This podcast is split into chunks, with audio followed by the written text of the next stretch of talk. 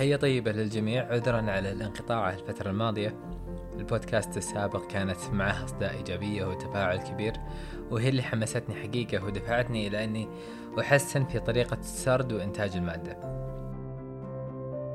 اليوم كلامنا بيكون عن منصات البث الحي ال video streaming.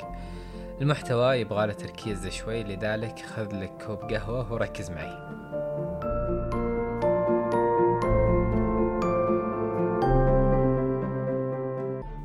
انتشار كبير وواسع لمنصات ال video streaming مثل Netflix. ما يكاد يوجد بيت إلا وتجد فيه غالبا اشتراك على Netflix. لاعبين كبار الآن دخلوا على الساحة مثل Disney Plus منافسة محلية أو نقول محاولة لمنافسة محلية لها من منصات مثل شاهد التابعة ل MBC جوي التابعة لشركة STC وغيرهم.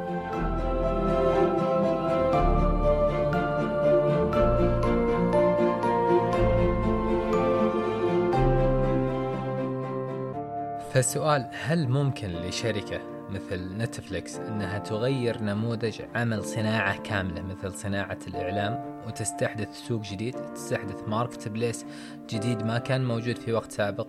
وما تبعات هذا النموذج على على الإعلام عموما وعلى إعلامنا المحلي على وجه الخصوص؟ وما هي الفرص في منافسة مثل هذه المنصات؟ وأخذ جزء لو بسيط من حصة السوق. هذا اللي راح نجاوب عليه اليوم بحول الله تعالى ونسمي بالله. في عام 97 ميلادي أسست شركة باسم Netflix لمنافسة عملاق تأجير الفيديوهات Blockbuster لما كانت الفيديوهات في حينها على أشرطة كاسيت في VHS الأشرطة السوداء الكبيرة ممكن بعضكم يذكرها أو أتوقع أكثركم يذكرها. فكانت الأشرطة تتأجر من خلال المحلات وكان هذا النموذج في ال business موجود حتى في سوقنا المحلي محلات متخصصة في تأجير الأفلام والمسرحيات على شكل أشرطة فيديو. Netflix جاب مفهوم جديد ممكن نسميه استخدام مبكر للتجارة الإلكترونية. يسمح لك من خلاله أنك تدفع اشتراك شهري بناء عليه تطلب أي فيلم يوصل لعندك على البيت من خلال بريد على شكل سيدي وإذا شفته ترجعه بالبريد وتطلب فيلم آخر وهكذا.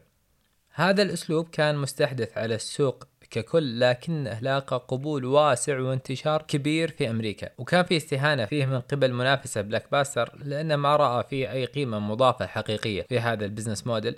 خاصة وإن شركة مثل Blockbuster كانت تملك أكثر من 8000 فرع داخل أمريكا. يوم عن يوم استطاع Netflix أنه يثبت نفسه ويعزز حصته في السوق في ظل مكابرة من المنافس الشرس وقتها Blockbuster. ومع الوقت تمكن Netflix أنه يتغلب على Blockbuster وأعلن Blockbuster نهائيا افلاسه سنة 2010 والفضل يعود لاستراتيجية Netflix في دخول السوق. القصة هذه شائعة ومعروفة وللأمانة هي ما تعنينا. ما يعنينا هو تجربة Netflix بعدها. Netflix أكمل طريقه ومع انتشار الإنترنت كان مستحدث Netflix لمنصة إلكترونية خاصة ببث الفيديو مستمر فيها على نفس النموذج. نموذج اشتراك شهري يتيح لك الوصول للمسلسلات والأفلام اللي ترغب أنت بمشاهدتها. سابقا كنت تصل الأفلام عن طريق البريد الآن صرت تصل لها من خلال منصة إلكترونية تستعرضها أونلاين مثل ما هو Netflix حاليا عليه.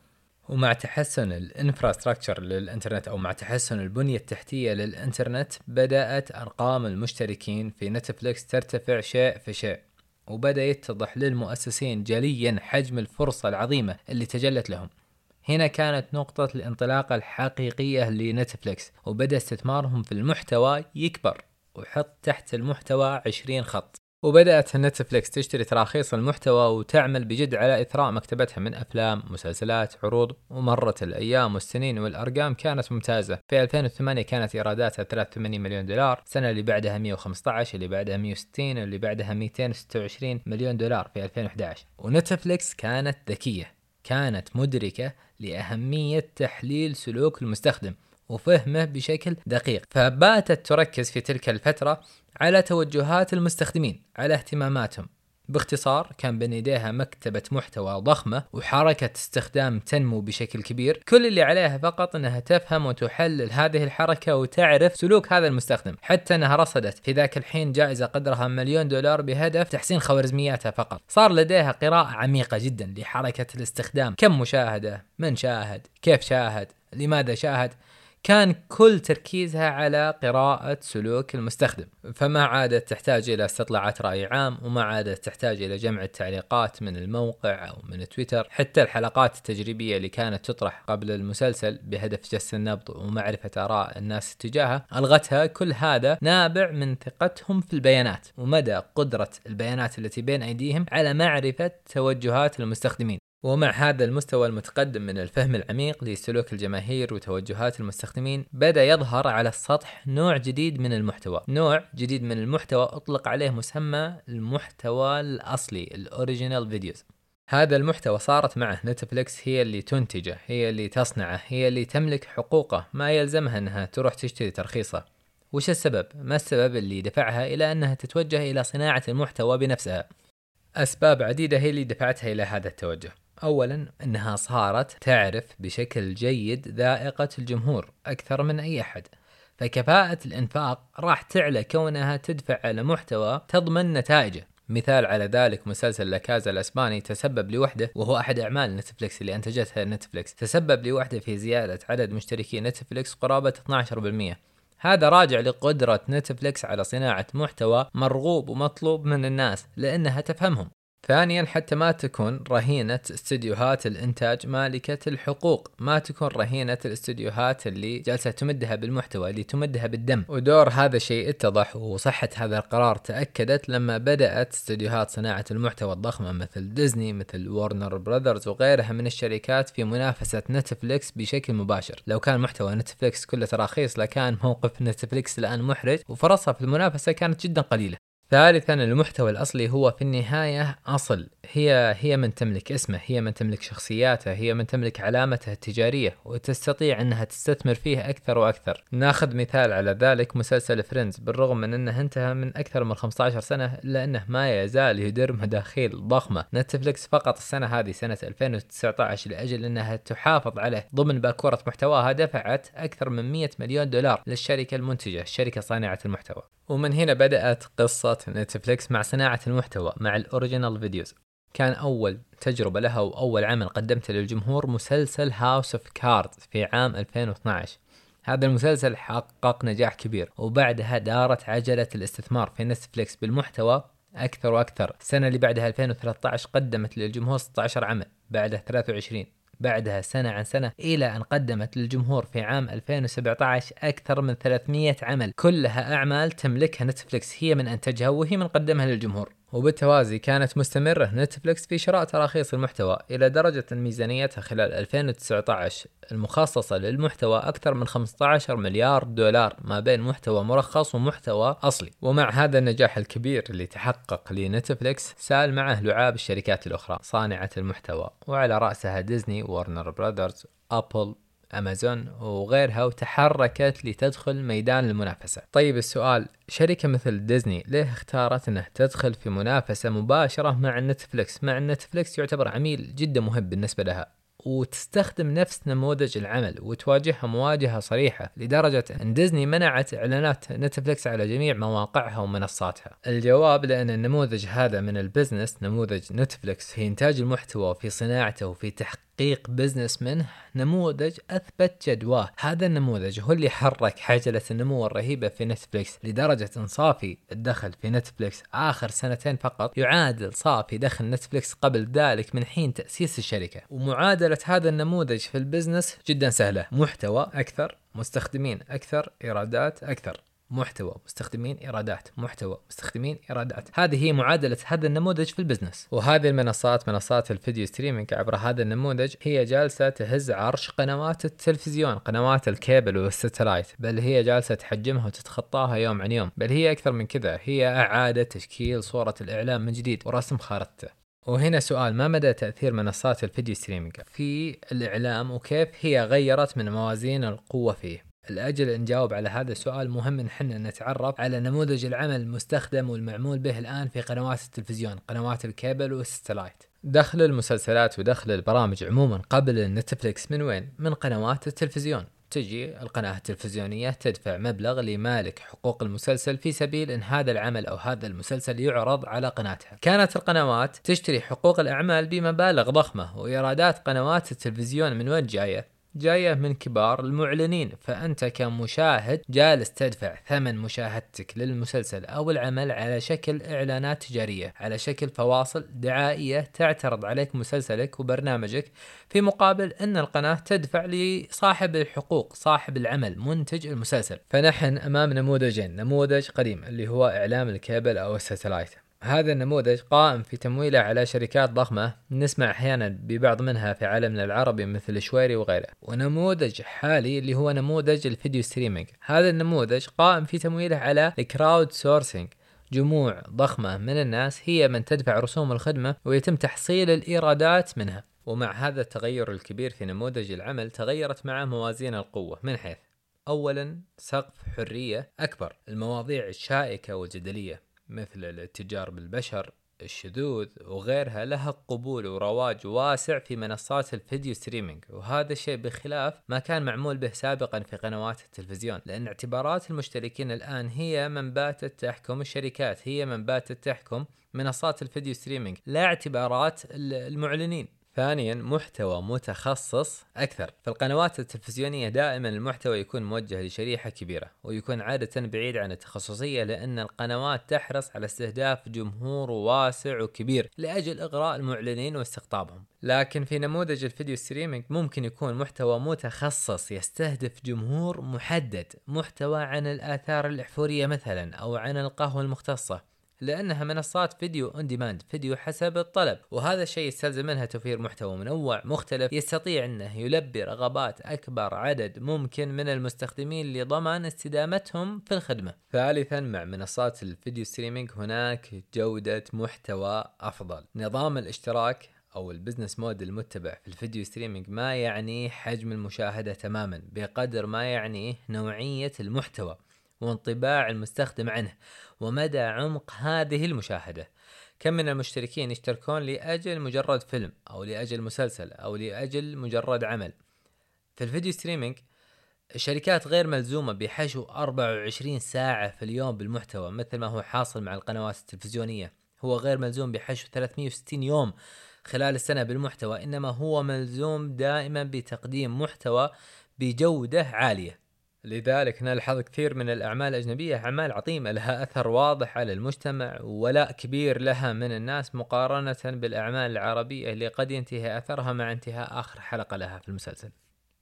رابعا تجربة مستخدم أفضل. في منصات الفيديو ستريمينج يعنيها أن المستخدم يكون سعيد سعيد وبس يعنيها أنها تحقق للمستخدم تجربة رائعة. وإن كانت بالضرورة غير صحية. المسلسل مثلا تشوفها لما ينزل ينزل دفعة واحدة لأجل ما يعكر صفو مزاجك بالانتظار. يحفزك حتى لتجاوز الفواصل. يتيح لك مشاهدتها بأي وقت. يتيح لك مشاهدتها بأي لغة. لأن كل ما يعنيه هو أنك تكون سعيد وفقط سعيد. لذلك لا نستغرب لما نشوف 49% من البالغين على منصة مثل نتفليكس ينهون موسم كامل لمسلسل خلال أقل من عشر أيام. وتجربة متابعة مسلسل كامل في وقت قصير بالنسبة لشركات ال video streaming هي أفضل feedback يصل إليها بدلا من التقييم وخلافه. أخيرا وهي الأهم في مقارنتنا ما بين منصات ال video streaming وقنوات التلفزيون السلطة. السلطة بيد من؟ السلطة واليد العليا في قنوات التلفزيون هي بيد المعلنين بيد الشركات المعلنة بيد الشركات الداعمة والممولة لقنوات التلفزيون في مقابل الإعلانات. لكن في منصات ال video streaming هذه السلطة تبددت. ال crowdsourcing جعل السلطة بيد الشركات ذاتها جعل السلطة بيد منصات ال video streaming فباتت هي من تملك عصا التأثير وهي من ترسم الأيديولوجيات وهي من تقر الأجندة وهي من تضع الأهداف.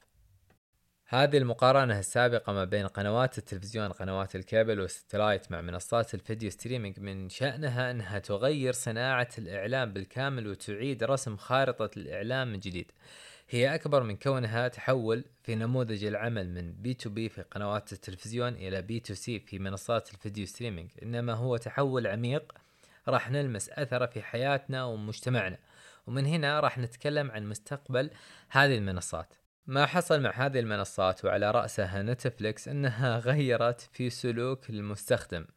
في وقت سابق كان لديك استعداد تتابع مسلسل بواقع حلقة كل أسبوع وتقف تنتظر موعد نزول الحلقة أسبوع بعد أسبوع أو يوم بعد يوم. حاليا نتفلكس وهذه المنصات عموما رفهت المستخدم لدرجة صار من الصعب عليه معها إنه يتعايش تماما مع قنوات التلفزيون. لما نتكلم طبعا عن قنوات التلفزيون ك كقنوات قائمة بمحتواها على المسلسلات والبرامج فقط. لذلك المستقبل لها لا محالة والساحة راح تزدحم. عندك ديزني عبر خدمتها Disney Plus. ديزني لوحدها تملك استوديوهات بيكسار تملك استوديوهات مارفل سلسلة أفلام Star Wars فوكس وغيرها. 50% حسب ما قرأت من أكبر شركات الإنتاج في العالم هي لدى ديزني. ثمانية من أكثر عشر أفلام دخلا في التاريخ كلها من إنتاج ديزني. وعندك وورنر ميديا عبر خدمتها الجديدة HBO Max اللي راح تطلق في 2020 ومعها مكتبة كبيرة من الاستديوهات والمسلسلات مثل Game of Thrones Cartoon Network CNN وأعمال ضخمة مثل باتمان سوبرمان جوكر وغيرهم. وحتى ابل دخلت عبر خدمتها Apple TV Plus ووفرت سعر جدا قليل بل حتى مجاني لأي أحد يشتري منتج من منتجات ابل الخدمة تتوفر معه مجانية لمدة سنة. وشركات أيضا ثانية كبيرة مثل Hulu Amazon Prime وكثير كثير خدمات. ولو نلاحظ كثير منها أساسا شركات إما تكون متخصصة في صناعة المحتوى أو شركات تقنية لأن هذا النوع من المشاريع عادة تتطلب رؤوس أموال ضخمة. فإما أنه تعمل على شركات تملك محتوى ضخم مميز يمثل بالنسبة لها أصل تستطيع من خلالها أنها تبني منصة بث فيديو خاصة فيها وتتوسع مثل ديزني وورنر ميديا أو شركات تقنية وشركات اتصالات مثل أمازون أبل اي تي ان تي لديها وفرة في أعداد المستخدمين وتسهيلات ضخمة وبنية تقنية قوية من خلالها يتيسر لها بناء منصتها الخاصة ببث الفيديو. وفي المقابل لو نلتفت لقنوات التلفزيون راح نلاحظ التناقص الكبير في عددها. خذ مثال على ذلك. في عالمنا العربي شركة عرب سات في وقت سابق كانت قنوات التلفزيون وال satellite تحقق مداخيل ضخمة من الإعلانات وخدمات ال SMS. الآن كثير منها ما عاد يغطي تكاليفها وكثير منها حتى بدأ يقفل. وكل القنوات التلفزيونية القائمة بمحتواها على المسلسلات أو على البرامج والأفلام بشكل رئيسي أو بشكل كامل راح تتضرر من منافسة منصات الـ video streaming لها. على عكس القنوات الأخرى القائمة بمحتواها على الأخبار أو على أو على المحتوى الرياضي والبث الحي فمنافسة منصات الـ video streaming لها تظل منافسة غير آه غير مباشرة وضعيفة إلى حد إلى حد كبير. نتكلم أخيرا عن واقعنا العربي وما أدراك ما واقعنا العربي نتفق في البداية أن منافسة منصات الـ video streaming مثل نتفليكس وغيرها هي عملية صعبة جدا ومرهقة وما يمكن يدخل في هذا النوع من المنافسة إلا شركات كبيرة برؤوس أموال طائلة تستطيع أنها تستثمر في المحتوى على المدى البعيد. وللأسف حركة الإنتاج الفني في عالمنا العربي ضعيفة في مسح سريع عملته على حجم إنتاج نتفليكس لوحدها للمحتوى قبل ثلاث سنوات. تبين معي أن إنفاقها على المحتوى كشركة في السنة الواحدة يعادل إنفاق الدراما المصرية بالكامل أربع مرات. فما بالك ببقية الدول العربية المتأخرة عن مصر؟ وهذا الرقم متأكد الآن أنه أكبر لأن معدل النمو في نتفليكس مقارنة بعالمنا العربي أكبر بكثير. نجي نتكلم عن سوقنا المحلي. في سوقنا السعودي ثلاث منصات معتبرة. المنصة الأولى جوي من من شركة اس تي سي لكنها تجربة ما أعتقد إطلاقا أنها إلى الآن ناجحة لا من ناحية محتوى ولا من ناحية تقنية. المنصة الثانية شاشتكم من هيئة الإذاعة والتلفزيون. كذلك هي تجربة متواضعة للأسف وقائمة ومكتفية فقط بمحتواها على القنوات السعودية وقناة اس بي سي أخيرا منصة شاهد التابعة لمجموعة قنوات ام بي سي لها تجربة تكاد تكون هي الأفضل إلى الآن برأيي في عالمنا العربي. ام بي سي تراهن عليها كثير ووصل عدد مستخدمي شاهد مع نهاية رمضان إلى 27 مليون مستخدم.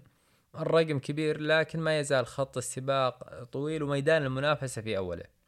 والأكيد أن الشركات الكبيرة مثل نتفليكس وغيرها من منصات الـ video streaming راح تركز خلال السنوات القادمة على الأسواق النامية مثل الشرق الأوسط. دخول النتفليكس وشركات الـ video streaming المنطقة حري في أنه يرفع معايير إنتاج المحتوى وأنا متأكد من الشيء هذا. خاصة فيما لو استطاعت الحكومات أنها تفرض على هذه المنصات إنتاج نسبة من المحتوى عبر استديوهات محلية وهذا ما أتمنى أنه فعلا يتحقق في أسواقنا العربية. وأي منصة video streaming حابة أنها تتفوق وتتقدم في أي بلد ضروري جدا أنها تركز على شيء واحد على ال localization على إنتاج محتوى محلي يلامس الناس ويخاطبهم.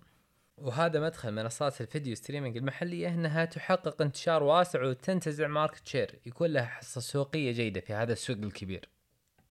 وحرصي حقيقة على تفوق منصات عربية ومحلية في هذا المجال هو من منطلق ثقافي وطني بحت. أتمنى يكون لوزارات مثل الثقافة والإعلام دور حقيقي وملموس في هذا الجانب.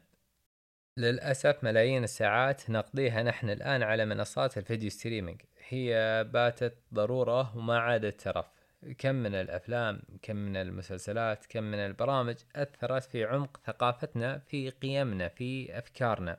هذه المنصات يوم عن يوم وسنة عن سنة قادرة على نسج ثقافة جديدة قد تكون غريبة علينا. مبادئ وأفكار قد تنافي مبادئنا وأفكارنا. على هذه المنصات الأجنبية كم من جواسيس صهاينة وأناس أخسة ظهروا عليها بصورة الأبطال الشرفاء. للأسف ما يكاد يوجد مسلسل فيها إلا ويطبع لكمية من الأفكار اليسارية الدخيلة وقد تكون المنحطة واللي تأنفها قيمنا وأخلاقنا. تجمل لأفكار الإلحاد وتشوه في المقابل للشخص الذي يحمل في داخله يقين تام وتقدمه بصورة المؤدلج المغفل المضحوك عليه. وبعض الدول تنبهت لهذا التحول وعملت على تأسيس منصاتها في وقت مبكر مثل بريطانيا مثل إسبانيا مثل الصين وغيرها.